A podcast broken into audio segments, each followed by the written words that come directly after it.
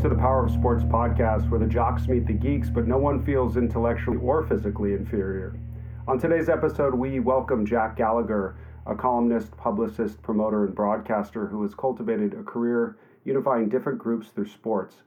Jack is also an expert on figure skating in Japan, which is, of course, hosting the Olympic Games, and runs a bilingual podcast on the sport, which you really ought to check out.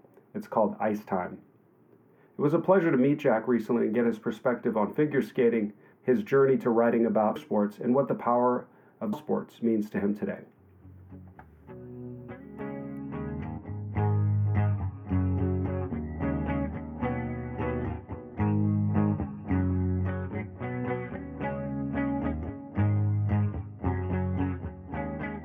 Hi. Yeah, Hi, Jack. Can you hear me? How are you? I'm doing well. How are you today? Good, good. Thank you so much for joining me. I know that you're very busy and you wear a lot of hats, so I don't want to take too much of your time. I like to start all of these interviews with questions about your earliest experiences in sports. Did you play sports growing up? Did you consider yourself an athlete? Yeah, my father was a football coach and a soccer coach growing up. And actually, he and Dick Vermeil, who's the coach of the uh, Of St. course. Louis Rams when they won the Super Bowl, co- Yes. also coached the Philadelphia Eagles and Kansas City Chiefs. He and my father worked together in California at Hillsdale High School in the early 60s. They were they coached the football team there. Oh, how Oh. interesting. Yeah, so I began playing sports at a young age, and I played all through high school. I played football, basketball, baseball. I ran track one year, and of course, I, I played soccer when I was younger, when I was a boy. But basically, that's how I got started. In high school, I, again, another amazing story. I became a ball boy for the Warriors. Oh, really? Uh, How cool. Yeah, yeah, and that was through uh, Scotty Sterling, who passed away last year. Very famous man, a a former sports writer, who also worked for the uh, Oakland Raiders and the Warriors, and then the NBA league office. So anyway, my connection to him got me in with the Warriors. And then after that, I went off to school at USC. I majored in sports information and uh, public relations. And Mhm. uh, that that pro- the program at the time had three different emphases: public relations, sports writing, and broadcasting. I So, see. Because, yeah, my original dream was to be a GM in the NBA. Okay, Mhm. that was my original dream, and I studied PR, but just by irony, I ended up being a sports writer later. So yeah. Oh, I see the connection now. And that must have been Yeah. quite an experience being a ball boy for the Warriors. Who was on that team? Anybody that I've No, Al no, Attles Rick- or any of those guys? No, Al was the coach. Al was Uh-huh. the coach. Rick had left in that off season before I started to go to Houston. Okay. I see. Now, Rick was a big hero of mine. I went to his summer camp, uh, basketball camp, three years in a row. Oh, wow. So I was really looking forward to working with him. And then suddenly he was gone, and we Ah. got John Lucas from the Rockets. And Sure. so that team, we had John Lucas, we had Clifford Ray, we had Phil Smith. So names that you would know. And I think that year, I think we were uh, like 38 and 44. A good season for the Warriors uh, a few years after winning the championship. Yes, indeed. Wow, what a cool story. And- And then what happened was my relationship to Warriors extended even after I went to USC. So Mhm. what I used to do was I would go to the games against the Lakers and then the Clippers in San Diego and help out the trainer there. So I would see them several times a year. And the first time they came to LA, Al said to Dick, "What's Jack doing here?" And Dick said, "He's going to USC now." And then I understand you worked for the Clippers doing uh, public relations. I did. I did. I worked for the team for five years. And again, Scotty Sterling is the one that helped me get started there. The first year I was there, I worked in sales because Uh-huh. uh, there was no openings in PR. I was promoted to the assistant in PR the second season. And then after the second season, my boss quit. And I became the, Okay. head, the head guy. I was, you know, 25 years old. That's quite a rise. Yeah, we uh, worked for the Clippers for five years, and of course, it was a tough situation. We were losing a lot of games. We had draft picks, and then magically, before my final season, we won the lottery and got Danny Manning, who was the uh, MVP of the Final Four. Kansas won the championship. So all of a sudden, I had gone from working in obscurity with a team that rarely won now I had the top pick. We got Charles Smith in a trade for, with the Sixers. So now I had two of the top picks that were both on the Olympic team that off season in 1988. Unfortunately, only came with bronze and Seoul. But anyway, that last year with the Clippers, things started out with a lot of promise. But then after 26 games, Danny blew out his knee. Yes, I remember reading about that. I, I, I, read a book many years ago by John Feinstein called The Season Inside. I think that book covers Danny Manning's last year at Kansas, if I remember oh, correctly. Oh, but boy, okay. that's been a long time, probably 25 years since I read that book. But that was one of the first sports books I read. And I just love that. Yeah, wow, what a cool experience to work with Danny Manning. He, I remember how famous he yeah, was no, in college. So yeah, he was he was a good guy and a good player. And like I said, things were looking very bright. But once he got hurt, the handwriting was on the wall. I knew that we were going to be back in the same situation. With so I decided to move on. I see. That's when I left. And was that when you decided to, to go to London to work for the World League of American Football? What happened was after I left the Clippers, I that in the summers of 88, 89, and 90, I took NBA players to Spain to do basketball camps. Oh, how okay? cool. What a yeah, cool job so, that must have been. Yeah, no, it was great. It was great. So that summer, I left the Clippers in May of 89. And then that summer, I took several players over to Spain to do camps. And then I moved back to the Bay Area and I just did freelance work for about a year. Mm-hmm. And then that following fall, the World League emerged and I contacted them and one thing led to another. And the next thing you know, I was on the plane to London. And what was that like? Was that the first professional league? Yeah, uh, pretty, pretty, pretty much in terms of American football. And it was great. And the people really took to it. Mm-hmm. And what they have in the UK, you know, they call it the razzmatazz of uh, American sports. And we had cheerleaders and we played music at the games and stuff like that. So Wembley was our home stadium and yeah. we did very well there. And we hosted a championship game against Barcelona. We had 61,000 fans. Wow. That was with no comp tickets. I mean, those were all paid. Those were wow. paid. That's so, impressive. Yeah, you can find a video of that game. We beat the Dragons 21 to nothing. You can find a video of it on YouTube. And these are all American players that are just not quite good enough for the NFL and playing, or who's who's right, on this team? Right. Yeah, it was American players, guys who were like the last cut of mm-hmm. many teams. And we also had four European players, which we called Operation Discovery. So we had four British players on the team. I just remember the name of the uh, cheerleaders, the Crown Jewels. The ground Jewels. Okay. Yeah. Okay. Yeah. Very creative. Did you come up with that name? I did not, but I came up with a lot of other creative nicknames during my time there. It was a fantastic experience for me coming out of the losing culture of the Clippers. And then when I went in there, I had three goals, okay? I wanted to work with the league office. I wanted to work with network TV. I wanted to be part of a championship team. And all of a sudden, I did it all in one year. You want to know the irony of it is? Guess who the color analyst? ABC Sports broadcast the World League those first two years, okay? So Brent Musburger was a play-by-play guy. You want to know who the analyst was? I Dick give Vermeil. up. Dick Vermeil, how funny. You came full circle there, didn't you? He wow. knew me since I was a year old.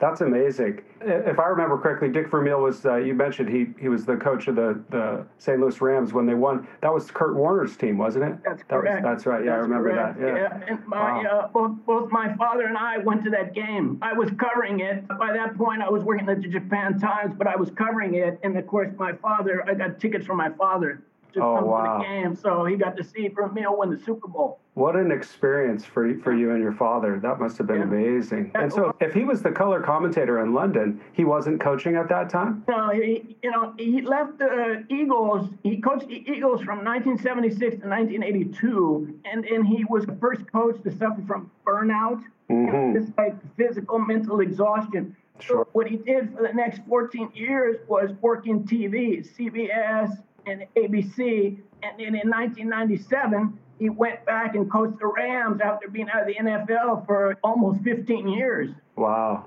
Yeah. Well, they say that they say the time away for a coach watching the game sometimes is, is an advantage, right? If you're yeah, a color no, commentator, you get a chance to step it back is. from things. And so he coached the Rams for three seasons, and then he took a year off, and, and he came back and coached the Chiefs for about five years, I think it was. Wow, what a what a great story about you and your father being able to go to the the Super Bowl that your father's friend and and your Yeah, what sounds yeah. like a mentor of yours as well was able to win. That's incredible. He saw my team win the World Bowl, win the championship, and then I saw his team win the Super Bowl. So Mm-hmm. How fun is that? So you, so I understand you're from just down the road from where I am right now. You grew up in San Jose, That's and correct. and then you eventually made it to, to England to work for this World uh, League of American Football. But what about Japan? How did you first make your way to Japan?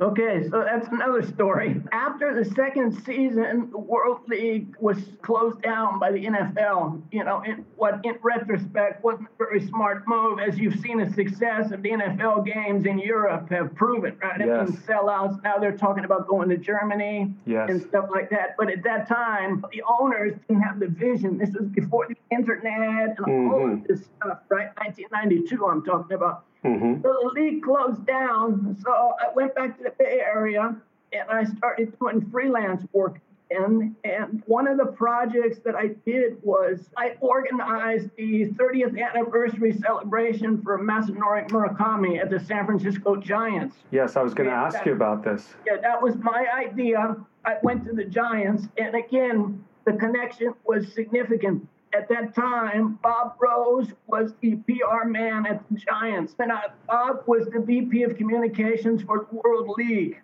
So he and I had a previous relationship. I approached him, and, and it was initially planned for the summer of uh, '94, but the baseball strike canceled it. Of course, yes. So, so then it was done in the summer of 95 when I was already in Japan.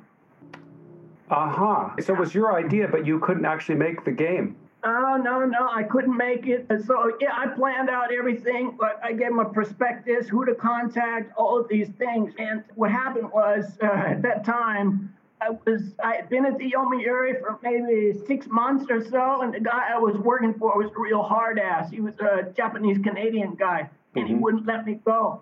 So here I am. I'm seeing AP photos of the event coming in as I'm at the office. Whatever. Anyway. But how did you come up with the event, Jack? Okay, here's yeah, good question. Good question. Okay, my girlfriend was Japanese. But one day when I was uh, home in San Jose after the second Monarch season, I was home for the summer waiting to go back. And I was walking by a bookstore. Okay, now this is this is bringing everything full circle here. Okay, I was walking Uh-huh. by a bookstore, and this book caught my eye, and it was Bob Whiting's book. You got to have Wa? Aha. It- the, the cover is very unique, right? It's very unique on the cover. Yeah. So at that point, I didn't know anything about Japan, but I had a girlfriend who was Japanese, so I thought, you know, I better start reading up on this stuff. And so I read the book, and of course, in the book, Murakami is his whole story is mentioned, right? Yes. So, eh, like I said, I was doing freelance at that time, and I started thinking, what can we do? What can we do? Okay, so at, at this point, it's 1992, late 92, and I approached the Giants in, I think, late 93 or early 94, saying, hey, it's going to be his 30th anniversary of his first season. You know, let's do something. And so that's how the ball got rolling. And of course, even in several months after the strike season, it, it was a huge success. It was the biggest crowd of the season up to that point for the Giants. And Nomo pitch for the Dodgers. Yes, and I remember. I, I think I read on your website that was another part of the idea that you had was to ask the Dodgers to alter his pitching schedule. Right, and I, I'll tell you a story about that. I'll give you the scoop here now. It's, I think the statute of limitations has expired, all right? Let me tell you what happened. So, yeah, at that point, Nomo was becoming a phenomenon, right? Yes. And then so I talked to the Giants and I, I said, look, I said, you've got to contact the Dodgers and get them to alter their pitching rotation uh, after the All Star break. Okay. And I believe the game was after the All Star break. I'm trying to, I can't remember. And I think it was. But Okay. anyway, so they did that. The Dodgers altered their pitching rotation so that Nomo would pitch in that game. Amazing. Yeah, Amazing. Yeah, Dodgers, and the Dodgers beat some of the Dodgers beat writers. I was laughing to myself because I saw some of the stories and they were trying to like, why did they alter the pitching rotation? They couldn't figure it out, and nobody ever said this is why we did it. But I know what happened. So How the Dodgers, funny. the Dodgers changed the rotation so that Nomo would be pitching that night. It's a true story. Wow. That is really yeah. fascinating. You know, they got a huge crowd, and of course, I couldn't go, so I sent my mother in my place. and she went up to the suite and met Mashi, and so I have many photos of that night, but I wasn't there. The Giants yeah. put a message on the big board, me and my wife by that point and stuff. So, like I said, I got a lot of memories. I got a videotape of it, but I don't have any. I don't have any personal memories of being there I wasn't. Wow, you planted the seed, but you weren't there for the harvest. Uh, so, what was it that, that took you to Japan, though? I, I well, the, okay, so my girlfriend was Japanese, mm-hmm. and at that point, I'd been freelancing in the Bay Area for a couple of years. It's, let me just explain this. Okay, once you've worked overseas, for me, the thought of going back in the States and working was going to become very boring. Okay, mm, just mm. you know what I'm saying? I like do. you got to remember, I was a PR guy in the NBA at 25 years old. Worked in London when I was 29 and 30 and so the thought of just going back to some, some job, even in sports, I just didn't see the thrill of it. Sure. So, so my girlfriend was Japanese, and we came here. We moved mm-hmm. here in October of 1994. Mm-hmm. And we got married, and then I started working at the Yomiuri, and the rest is history. I wanted to give it a shot here because I'd come here on vacation in 1993. Mm-hmm. I surveyed the landscape in terms of English journalism mm-hmm. and so forth. And essentially, what I saw was most of the people were just passing through to come here for a year or two, get experience. They're backpackers, surfers, English teachers, people that didn't really plan to be here for a long time. And so I thought, with my experience, I can have an impact. And I contacted Yomiuri and I started working there and I was there for four years. Then I went to the Japan Times and uh, was there for 22 years. And so that's, but essentially, I came over here with my girlfriend, and we just was a chance to start a new life. Yeah, yeah. It was, a chance, that's it was great. a chance to start a new life, and I guess some people uh, may have thought I was crazy, but here I am. I've covered the Olympics several times. I've covered seven Super Bowls. Is that right? I've covered, yeah, I've covered the World Cup final. I've covered just about everything. And so I've been very lucky. The way I look at it is Japan has been good to me, and I've been good to Japan. That's- Absolutely. I, I have no doubt about that, Jack. And I'm very curious how you came to write about ice skating in Japan, because you said you played all these other sports growing up, and you started your career in, in basketball and professional basketball in the U.S. and then professional football in Europe. Okay, another story. I'm divorced now for several years my ex-wife was very into figure skating. And so even when we were in the States, you know, we were following it, and that was around the time of the Kerrigan Harding whole situation. Yes. We went to a few shows in the States. I even saw some shows in England when I was there. This this interest in figure skating kept percolating. Mm-hmm. And then here come the Nagano Olympics. So I covered the figure skating at the Nagano Olympics for the Yomiuri's English paper. Mm-hmm. And then what happened was progressively Japan started getting stronger in skating. It just with every year passing, and, and by 2006, uh, Shizuka Arakawa won the gold medal. Yes. And, and, and, next year, the Japanese women, Miki Ando and Mao Asada, went one-two at the World Championships here in Tokyo, and Daisuke Takahashi was second for the men. So it just exploded after that. And then a few years later, here comes winning the gold medal twice at yes. the Olympics, right? And it just blew up. The sport blew up. And what happened was, at that point, I took over as the sports editor of the Japan Times in 2002. Yes. Uh, right before the World Cup. And so in 2007, after this great finish at Worlds, I told my staff, I said, we got to go on the skating thing. This is going to explode. I can see it. Mm-hmm. And we had a basketball guy, we had a baseball guy, we had a soccer guy. And it made the most sense for me to cover the skating because I, I was, you know, I had been doing it for many years and I had an interest in it. And so, like in 2007, that, that following a few months after the World Championships, there was a thing called the Ice Network, which used to broadcast skating. It was a combination thing between MLB Advanced Media and US Figure Skating. And so the first year of that thing, they hired me to write stories for them about Japan. And I started doing more stories for the paper.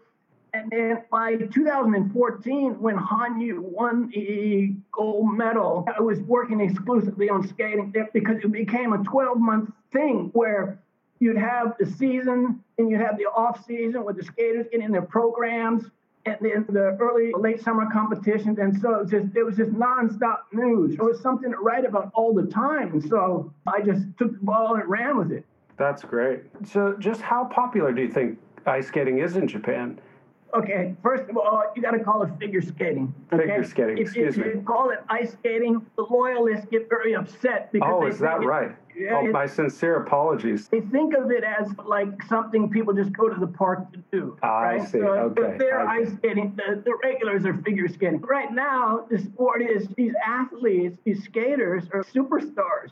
Yes. That's, that's, all I can say. They have huge followings, not just in Japan, but around the world. So in 2018, I started my own podcast called nice. the Ice yes. Time Podcast, right? Yes, I've listened okay. to it. It's a great show. Right. Yes. And thank you. Thank you. Bilingual. And see, the key to me was bilingual because you, what you don't, there's a lot of stuff about skating here, but it's all from the Japanese perspective. Okay. And so somebody like me can provide a different perspective. They can get access to different people. And that's what I did. So I started out bilingual podcast, and we've had listeners in more than 100 countries. That's I, amazing. Yeah, I can see the stats. I know what's Sure. happening. I've had a lot of famous people on there, and it's just a chance to let people hear a different perspective, hear a, hear a, a foreign person interviewing a Japanese uh, skater or somebody else. And it's been a great thing, and I'll continue doing it. My last podcast was a few months ago with David Wilson. Yes, I read about Yeah. this at your interview, Yeah. and I listened to your interview with Ed. Ed Odeven, Yeah. I, I know him pretty well. Oh, you did? Yeah, Yeah, yeah. yeah. So you heard about the fallout from that, right? Uh, I was going to ask you about it. I, I was hoping you would be interested in talking about that. Yeah, please Yeah, tell, well- tell our listeners. Okay, so what happened was Skate Canada canceled all of their competitions last year, just like dominoes. They canceled the Autumn Classic, which is the Challenger Series event usually held in Ontario. They canceled that in September, and then they canceled Skate Canada after that. And then they can't they Skate Canada, I mean the Grand Prix Skate Canada. And then in January they canceled their nationals. Uh, before I forget, they also canceled the Junior Grand Prix back in August. So that was three events, then the Nationals was 4 Mhm. So, I mean, people are getting irritated now. This is Canada. This is their hockey and skating. That's two big, huge sports, right? Yes. So David Wilson is a friend of mine for several years, and I called him up. I was just wondering what what did he think, and he just blasted them with both barrels, man. It was like incredible. It was great because it was nice to hear somebody talk who was so established in the sport it, that whatever he said, nobody could do anything to him. So he just he ripped them, man. And he was saying, "Skate Canada, the president doesn't even live in Canada. She lives in Switzerland." And he just he was saying it was no effort made. They just keep canceling everything. So what happened was, cast was recorded, but my my daughter is now a student in the U.S. and she is the one that's uh, co-hosting a podcast with her. So she's busy. So what I did was I wrote it up initially uh, before the podcast was ready because it takes time to do the Japanese translation and insert it, and it's very complicated. I'm right? sure it is. Yeah. Yeah. So once that story was written, I wrote it for Japan Forward, which is the, the company I'm covering skating for now. Yes. Ed is working there. And Yes. uh, Ed's, you know, I'm the, I hired Ed from the States to come work for the Japan Times. Now I'm working for Ed because he's Yes. the boss at Japan Forward. I right? see. Again, a full circle, right? I think Ed would be a uh, pretty good boss. He's yeah, no, no, boss. great, great boss. So what happened was, once that story went out, the skating fans in Canada and everywhere else got a hold of it. It was posted on these skating boards, and then it just went to Pluto, and to to the point that Skate Canada was so rattled that they sent out you know, a statement. They sent out a statement about it, and they mentioned my name in the statement, and they mentioned Phil Hersh, who's a legendary skating writer from the States, used to work in Chicago Tribune, okay? He sent out several tweets after it, right? Yes. But in the in the statement, they never mentioned David Wilson's name. okay, that's how much power David Wilson has. Okay, Ah. they were afraid of alienating him or upsetting him. You know. Okay, so anyway, it was a huge, it was a huge thing, right? And this this went on for a while, and then a couple weeks ago, what happens? Skate Canada cancels the Junior Grand Prix again. This is the one in Edmonton, uh, supposed to be in Edmonton next month. Uh-huh. They cancel it again. Okay, now David Wilson's problem with everything, as if you read the story and yes. saw or listened to the podcast, was that they allowed the World Junior Hockey Championship. That's right. At the same time. Okay, so here we go again. It's like a Groundhog Day. Next month, the Junior Grand Prix in Edmonton canceled, moved to France. Okay, at the very same time, the same uh, province, Alberta, in Calgary, they're hosting the Women's World Championships. Hmm. What is this, right? What is hmm. this? But David Wilson was right. Hockey is being prioritized over skating because of money. Okay, yes, but that's yes. that. Okay, that's true. But Skate Canada's got to show some backbone, man. You can't. You got kids, and especially, it bothers me because I heavily cover the juniors. It bothers me when I see junior events being canceled. Okay. Sure. So last season, the ISU canceled the entire Junior Grand Prix. Okay, here in Japan, a couple weeks ago, uh, you probably saw my story on the JSF. Yes. They're, not sending the uh, junior skaters to the first three events. And it's just, what is this? We're at a point now where people can be vaccinated. There's all sorts of precautions. And the junior skaters, you can't have them miss two full seasons. And that's just, that's too much, right? Yes. So anyway, that's essentially that's what happened. I called up David Wilson just to see what his thoughts were, and mm-hmm. I didn't have any kind of uh, agenda, right? Mm-hmm. Mm-hmm. And he just opened up. And, hmm. but uh, uh, that's the thing. If you're if you've got a relationship with somebody, if you've been a sports writer for many years, you know how to talk to people. You know how to get them to open up. Yeah? Of course, absolutely. And so I'm, I'm glad you mentioned this because I, I was going to ask you about the upcoming Olympics. And of course, there's just recently been this decision to not have live in person spectators.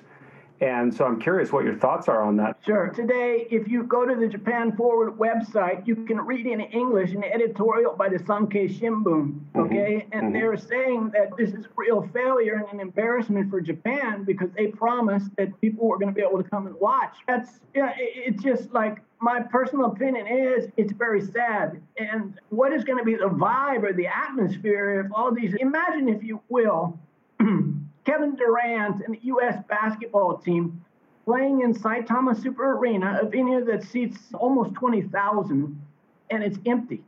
Yeah. I don't care. Yeah, you can show it on TV, but it, it, it's just the vibe is not going to be the same. And it's unfortunate. And everybody's trying to blame the IOC, but that I don't think that's where the issue lies, man. Mm-hmm. I don't think mm-hmm. that's where the issue lies this pandemic has been going on for 18 months. It didn't just start last week. And I read an article that you wrote, I think, for the CBC in May, and you said, if you don't mind me quoting, you said, The truth is that, this is a quote, the truth is that Japan has never had a lockdown, and a state of emergency here is much different than what has been seen in other countries.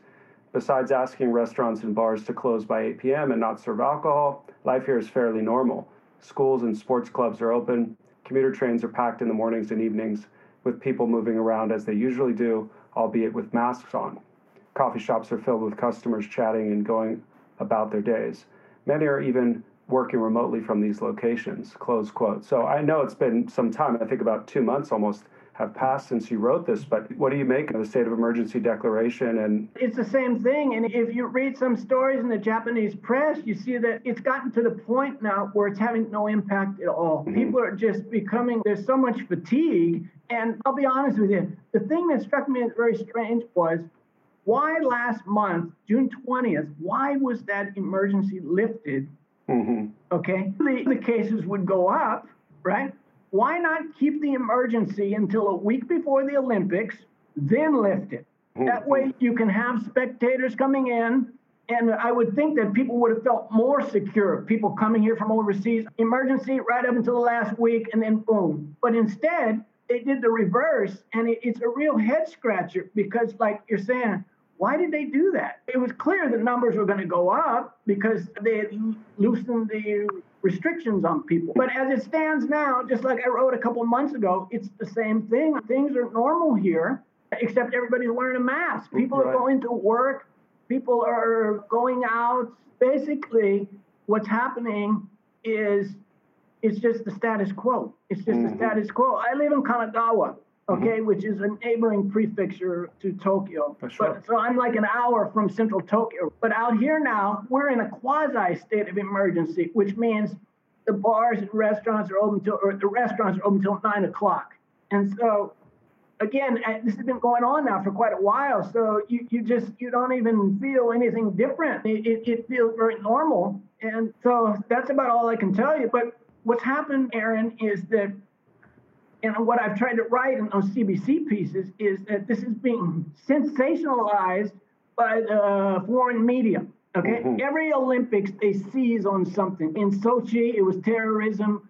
Pyeongchang, it was North Korea. And here, it's the pandemic. Mhm. And so some of this, people are using the word lockdown. We've never had a lockdown. We have never had a lockdown. They, when Abe was the prime minister, they asked him, he said it'd be impossible here. It would be impossible. And as the number of COVID cases and COVID deaths have been very uh, small in comparison to other countries. So that's where things stand. But what you have is you've got these people overseas writing these stories. And it's just like I was interviewed, you probably don't know this, but CBC had me on radio, a 12 or 13 station radio set of interviews maybe six weeks ago.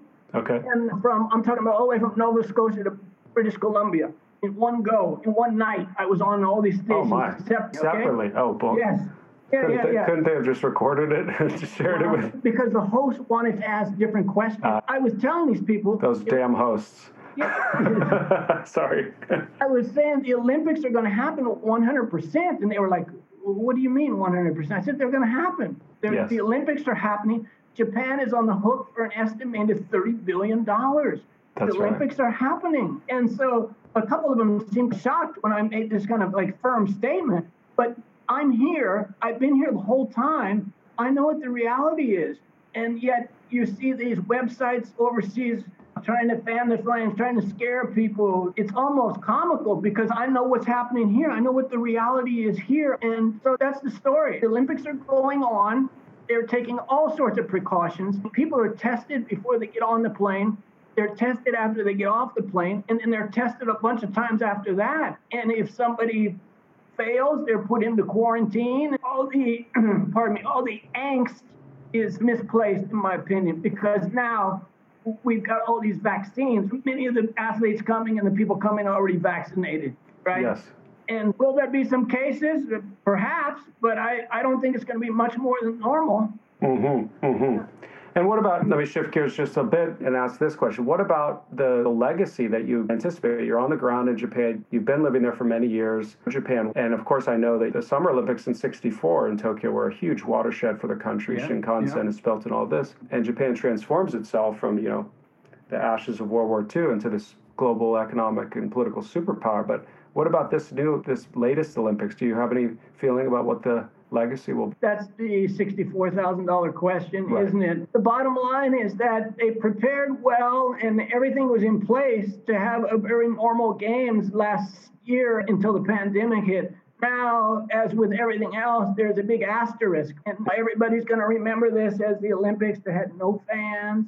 And of course, people here, the taxpayers, are going to be unhappy and How can you blame them? oh no, yeah, no, I agree. But it's hard to see the legacy will be positive because mm-hmm. barring Japan winning 50 gold medals or something, it's really difficult to see how people are going to be able to put the rest of this out of their mind, at least in the immediate future. Yes. So it's very unfortunate because they've done a good job of preparing. The venues are prepared. The mm-hmm. Japanese are experts at organizing.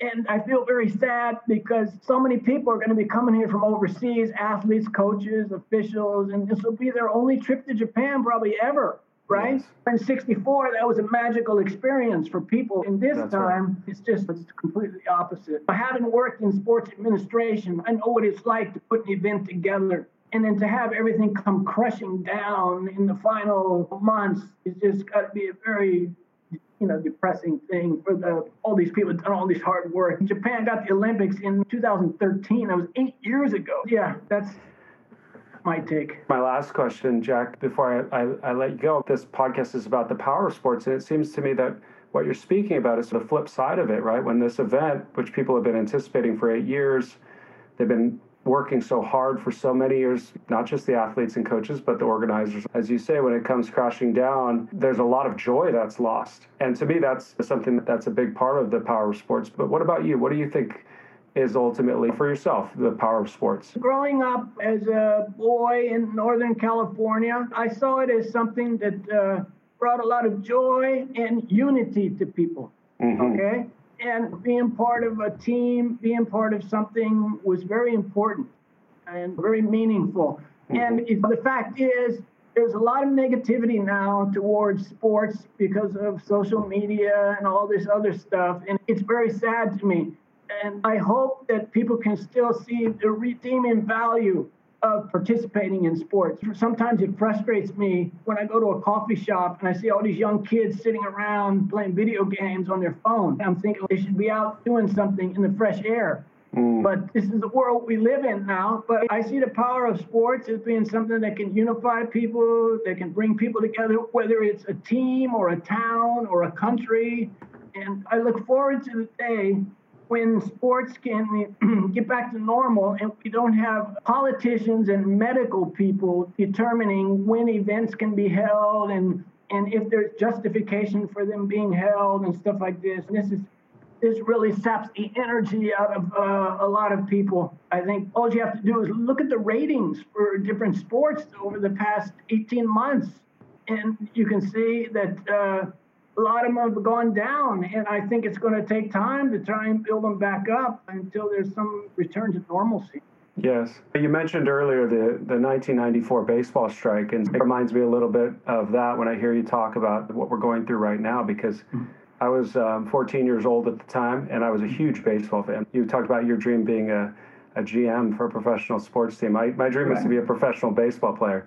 I didn't really make it past Little League, but uh, leaving that aside, that 94 strike just really shattered me to the core. I collected baseball cards. You know, I just lost all faith in Major League Baseball. On the other hand, baseball has come back, and, right, and people, right. it may not be as popular as American football or basketball, but it's still a juggernaut in American sports. Maybe that maybe things will go back to normal someday, Jack. Yeah, I hope. I certainly hope so. As you said, that 1994 strike, I remember vividly because the initial Masanori Murakami night was supposed to be August 20th. 20th, and yes. the strike happened on August 12th. And you want to talk about crushed? Yes. That was crushing. And I think you said you went to Japan that fall, just a couple months I later. Did October. I moved here in October of 1994. Yeah. And so at that point, the event had been postponed, and it was eventually held in July of the following year, July of '95. And when I uh, wrote the proposal for it, it was a three-pronged thing. It was it was an event, a day at the game, a dinner in Japantown and a clinic for kids in Japantown. And they ended up doing all three of those. And it was a reception. It was a reception in Japantown. But the owners of the Giants, including Peter Magowan, were there. All the significant people were there. And it, it turned out to be a big success. But again, it's like, I can, I mean, to this day, to put something like that together and then just to be a spectator from 7,000 miles away or whatever it is, was, yeah, I can see how that would be difficult. But then on the other hand, you mentioned how sports for you is about unity, and, and you did bring different communities within the United States together at mm. that time, but then also you've been doing the same thing throughout your career by writing about sports in Japan and, and all over the world. One other thing, Aaron, I didn't mention to you was that back in 2004, I started the Foreign Sports Writers Association of Japan. Oh, and no so, kidding. How great. Yeah, for about 10 years, we had meetings and we would bring in prominent people to speak. And this came about because I saw that individually trying to set up interviews for a foreign media in Japan was kind of difficult. But if we did it collectively, we could get a lot of prominent people to come in. Okay? I see. I and see. so that's I should have sent you the link to that website. I apologize. But no problem. We, have had a lot of people. We had Kosuke Kitajima, the Olympic gold medalist in the breaststroke sure. gold medalist. He came and spoke. Bobby Valentine spoke. Arakawa came. Mao Asada came. Several figure skaters came. But we also had the head coach of the Japan national team, Takeshi Okada. We had a lot of famous people. We even had some foreign. Edwin Moses came and spoke when he was in town, and Dikembe Mutombo. So oh, we didn't oh, just wow. we didn't just limit it to Japanese. We limited we we had people from all over. Anybody that we could get, we did. The point was to try and get prominent Japanese people. We had the, the man who was the president of the JOC, Takeda-san, until that scandal uh, a year or two ago, he came and spoke. And Uh-huh. so this, this went on for about 10 years. And then what happened was we started losing a lot of the core members. People were leaving Japan to take jobs overseas and so forth. It just got to the point where it was difficult to get people together because the, a lot of the original core group had broken up. So Mhm. I think our last meeting was in 2012 or 2013, but Bob Whiting came to the very first meeting. He was the featured guest. I'm glad you brought up Bob because I talked to him before we, we did this interview today, and mm-hmm. and I, I had said I know you, you've known Jack for many years. I wonder if you wanted if there's any questions you would recommend I ask him. And he said, "What about Mao Asada? Why was she so popular? She never won a gold medal." So I was mm-hmm. curious if you could answer that. Sure, sure. She was, Mao was a combination of athleticism, artistry, and beauty. And she had all three of those in great amounts. And uh, she, uh, she was just a very graceful athlete. She was very young when she started out and became successful. When she came to speak at the FSAJ, uh, which we call the FSAD, she came with her mother. She was only 15 years old. Oh wow. Okay, and so her and her mother came, and uh, let me tell you a story about what kind of person Mao Asada is. At that time, my daughter, about two and a half years old, two and a half or three years old, I think two and a half. And so she came to the event with my wife, and we had a full house. And we used to have these meetings in a private room at Lawry's The Prime Rib in Akasaka. Mao and her mother came to this event, and it was a huge hit. And we had all the Reuters, everybody came to, some of the TV stations. It was a big event because two months before that, she had won the Grand Prix final when she was still a junior. They allowed her to skate as a, a senior, even though she was a junior. They, they made like a special dispensation. And she won the event in Tokyo in, in December of 2005. Okay, so two months later, she comes to the event that was the following year, I think. I'm getting confused. I think it might have been 2000. She was 2006 when she came like a year later. But she comes to this event with her mom, and she does a great job. It was just a wonderful evening for everybody. And then she and her mom ride back to Nagoya that night on the Shinkansen. A week later, I'm at the office, and suddenly a delivery man appears at my desk with this huge box. And I said, uh, Can I help you? And he said, uh, Are you Jack Gallagher? And I said, Yes, I am. And he said, This is for you. And I said, Who it's for, Who's it from? And he looked at the label and he said, Asada Mao. And he had this shocked look on his face. so what happened was that night I took it home on the train. Literally, I had to carry it on my shoulder. Right? It was a huge box. Right? And when I got home and opened it, it was an bo- entire box full of Nui Gurumi, stuffed toys that people throw on the ice. And Mao and her mother sent it for my daughter. Oh, Okay. boy, that, that, what a great yeah. story. it is. And in the box was a letter in Japanese thanking me from her mother. Two page letter. I still have it. And sadly, Mao's mom passed away in 2011, I believe it was. hmm And so that's a real treasure. But of course, my daughter was thrilled. And that just shows you what kind of person Mao Asada is Mao Asada and her family. Okay. Wow. Yeah. That is that is a wonderful story, Jack. I really appreciate you sharing that. I, I love stories like that. No, yeah, and it's just, but the, again, what we're talking about unifying through Mhm. sports. That's what that's what I tried to do with the FSAJ was bring people together. We could listen to people talk. We could ask them questions. And so Sadaharu O came. Sadaharu Wow. O came, and we had what we used to do was we would do an annual trophy to like the top sportsmen and sportswomen. And then after that, we started doing awards for the journalists themselves hmm and it was it was something that was great to be a part of. And again, it was my idea, and I had people who helped me organize it, and you know, something that was contributing to something positive for sports in Japan. That's the way I saw it. That's great work, Jack. Thank you so much Thank for you. sharing it with me and, and my listeners. I really appreciate it. And I really appreciate you being on the podcast. It's a pleasure to meet you, and I really appreciate you taking the time. I know how busy you are and a lot going on. So thank you for Yeah. making the time. No problem, Aaron. And then I'm looking forward to, to the coming skating season, which uh, will have Yuzuru Hanyu going for his third straight gold medal in uh, right. Be- Beijing in about six, seven months. Nathan Chen, the American, is a two-time defending world champion. He's undefeated since Pyeongchang. He has to be considered a favorite. But in these kind of big events, sometimes strange things happen. I keep thinking, when I think about this, I keep thinking of Al Oerter, who was the American discus thrower who won the Olympics four times in a row. Okay. Mm-hmm. It was uh, 56, 60, 64, and 68.